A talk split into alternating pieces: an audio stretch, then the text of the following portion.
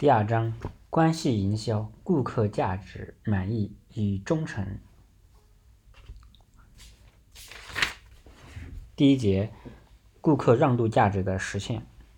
通过第一章的内容，我们知道，企业进行营销活动最最终是为了实现自身的利润，而这一目标的实现必须以满足顾客需求为中心和出发点。那么，顾客的真正需求是什么呢？换而言之，对于现代营销活动而言，企业应该为顾客创造怎样的价值？这就是本节要介绍的内容：顾客让渡价值。顾客让渡的价值概念，顾客让渡价值的概念。首先，顾客让渡价值是指顾客总价值与顾客总成本之间的差额。需要注意的是，这里所讲的顾客价值与成本，绝不仅仅是。通常所认为的产品价值与价格。管理大师学彼得路彼得德鲁克曾提出，顾客购买和消费消费的绝不不是产品，而是价值。随着生活水平的提高和企业营销活动的进步，顾客的购买行为日趋多样化，越来越多的顾顾客。对价值的判断已不仅仅局限于产品本身，在评估自己付出的成本时，货币支出不再是他们唯一考虑的因素。在此情况下，在此背景下，顾客让渡价值成为顾客进行消费决策的重要驱动力、出动驱动因素。然后，第二是顾客让渡价值的构成，顾客让渡价值。是顾客总价值与顾客总成本之间的差额，用公式表示为：顾客让渡价值等于顾客总价值减顾客总成本。那么，顾客让渡价值、顾客总价值、顾客总成本，那顾客总价值它又包括产品价值、服务价值、人员价值、形象价值。那顾客总成总成本它又包括。货币成本、时间成本、体力成本、精神成本。顾客总价值，顾客总价值是指顾客在购买某种产品或服务时所获得的一种利益的总和，它是顾客让渡价值的重要组成部分。它主要包括产品、服务、人员、形象四个方面。产品价值，首先是产品价值。产品价值是由产品的质量、功能、规格、样式等因素所产生的价值。其中，产品质量是产品价值的基本属性，质量的优劣直接决定产品的其他属性能是否发挥其应有的功效。在此基础上，产品的功能越丰富，就越能帮助使用者解决越多的问题，其价值也越高。产品规格。需要根据产品的用途和针对顾客请做出的相应的调整，而产品样式作为产品的外观表现形式，也会在一定程度上影影响顾客的购买意向。产品价值是顾客购买产品或服务的直接驱动因素，也是决定顾客总价值大小的关键因素。但需要注意的是，产品价值的大小。还会受到两个变量影响：一，在不同的社会条件下，顾客对产品价值要求的侧重点不同。在某种产品比较稀缺或产品不易获得的条件下，顾客往往更注重产品的耐用性及质量。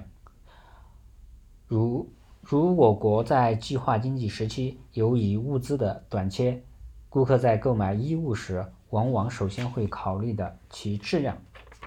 但在产品和服务呈现丰富多样化和多样化趋势的现代市场当中，顾客关注的重点除了质量以外，还加入了性能、样式等新的因素，这就对企业提出了更高的要求。啊，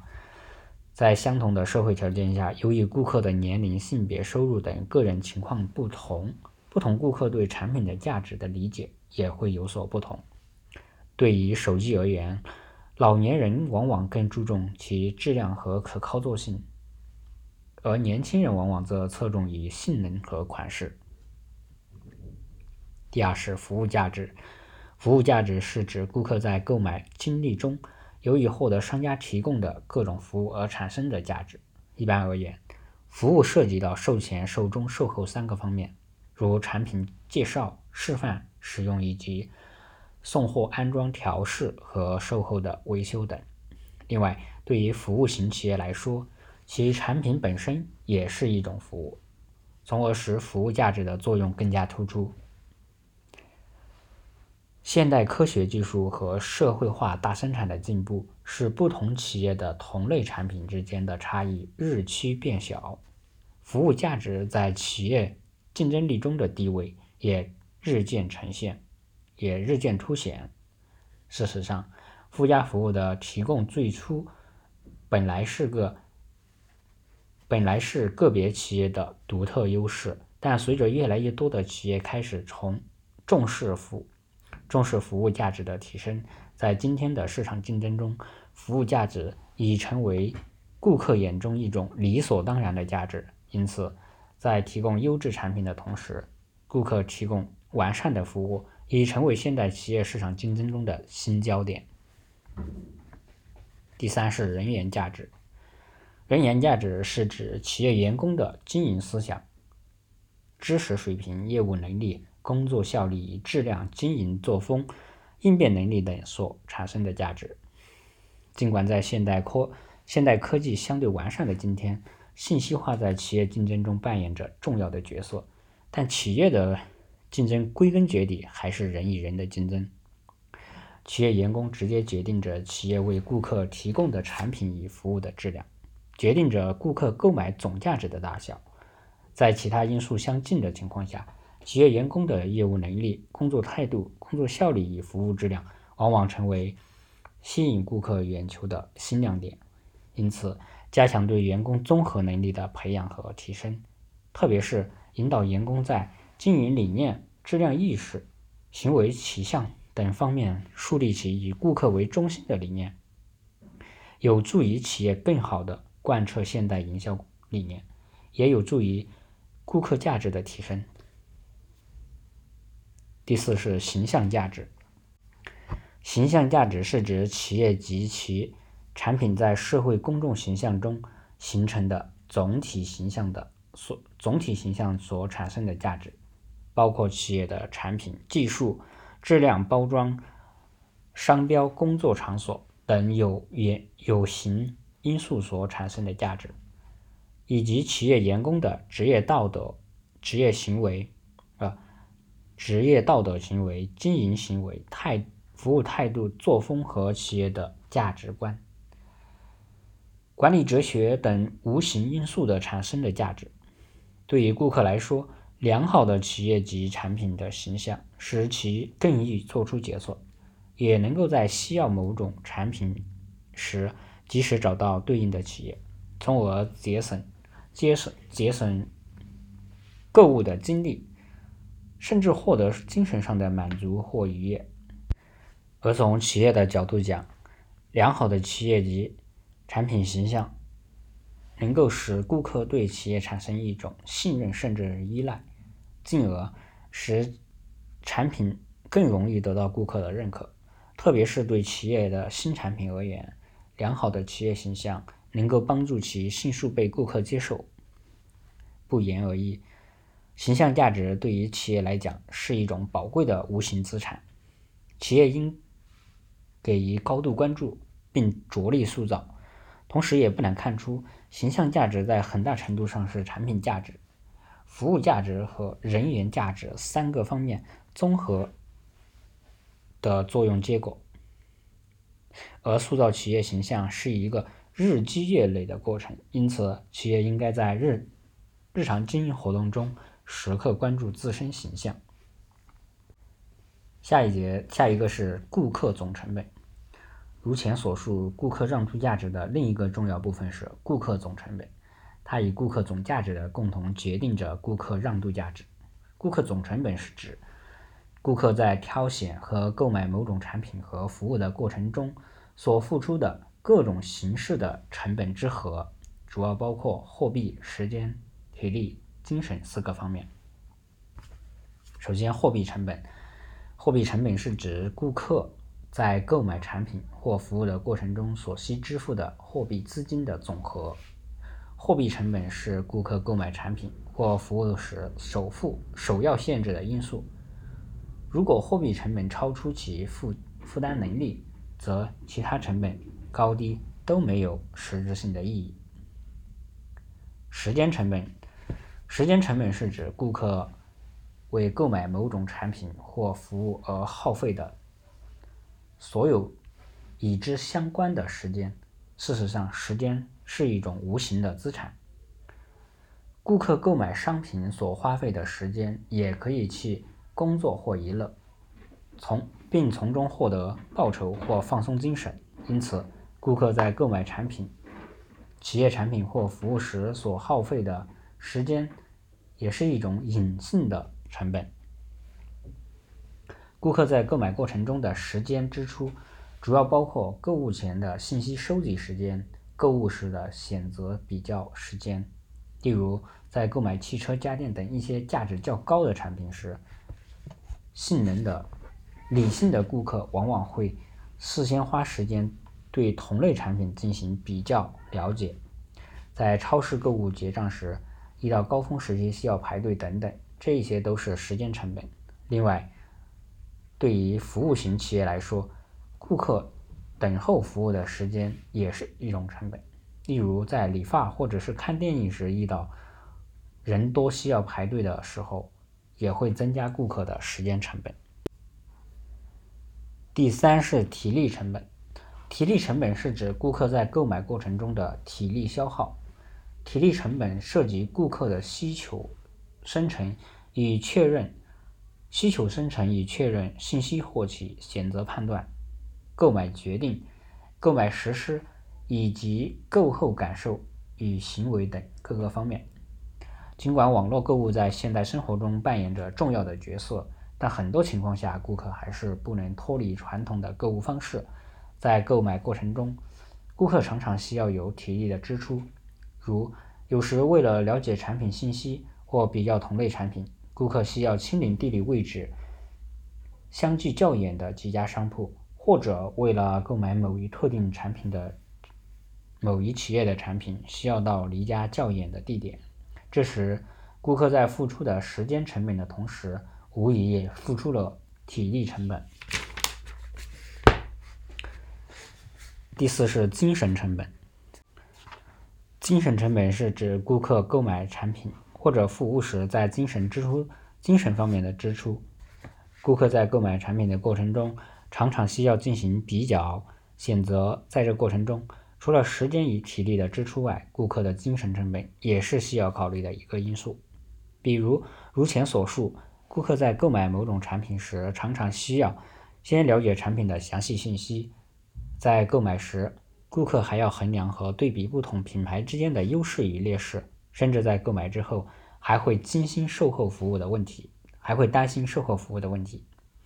而当购买的产品设计的技术或本身结构较为复杂时，顾客还要花花费精力去学习如何使用，这些情况都需要付出精神成本。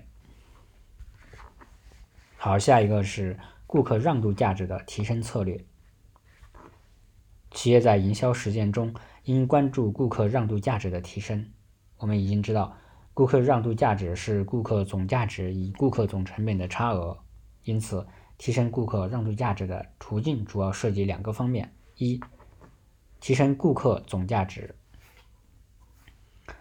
顾客总价值的提升主要是主要应该从产品、服务、人员、形象四个方面入手。其一，产品价值的保证是现今市场对各个企业的一项基本要求。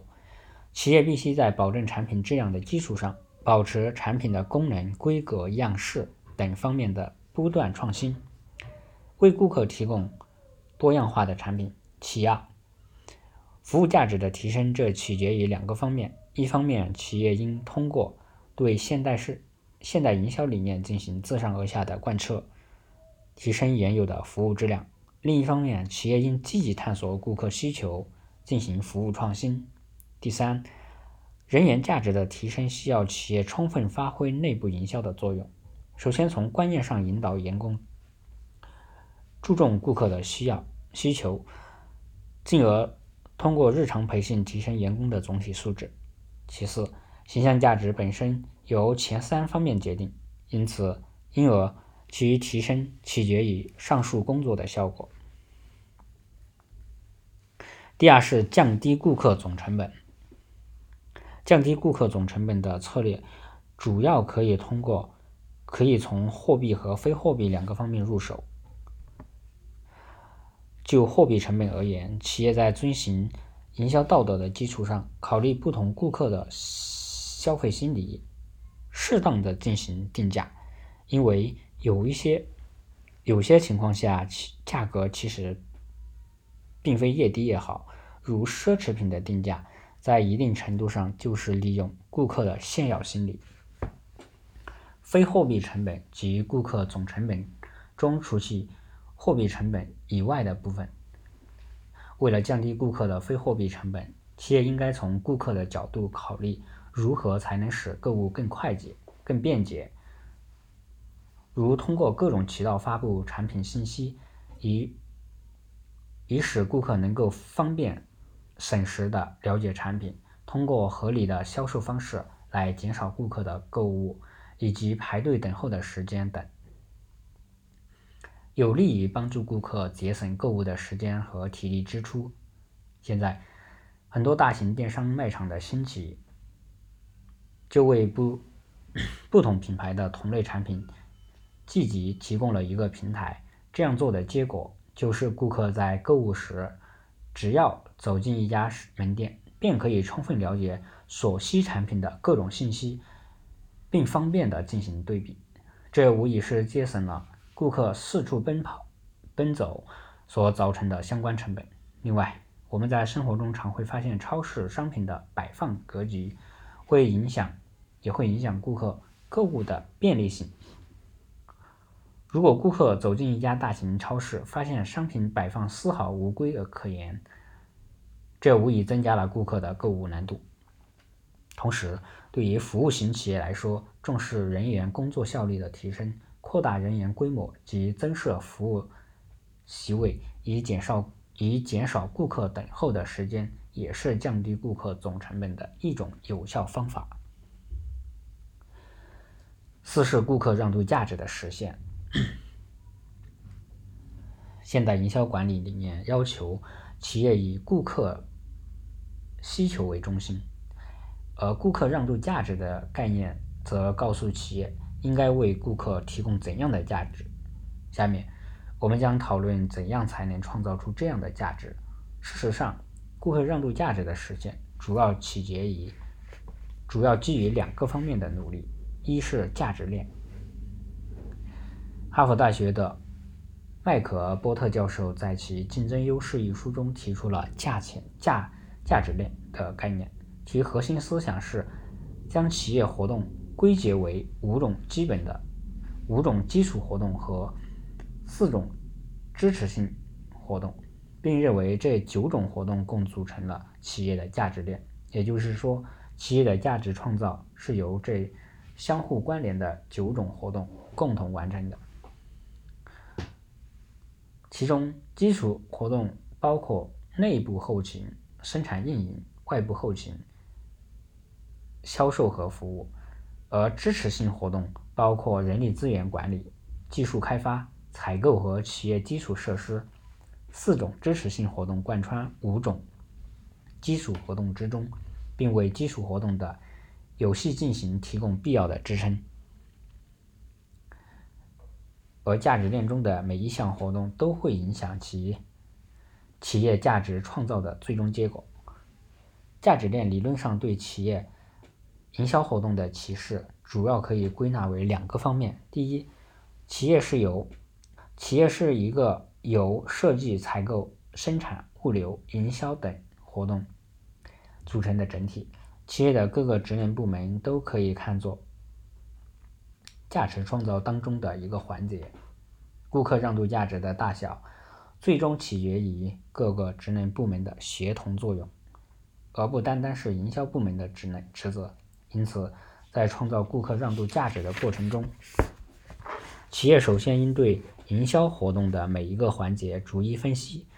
以各个具体的职能部门活动为突破口，分析其价值创造的绩效和成本，并加以改进。在此基础上，从全局的角度，从全局的角度对营销活动的进行统一规划，真正实施各部门和各种资源的整合与协调，使企业成为一个。以满足顾客需求为中心的系统，进而发挥其应有的整体作用。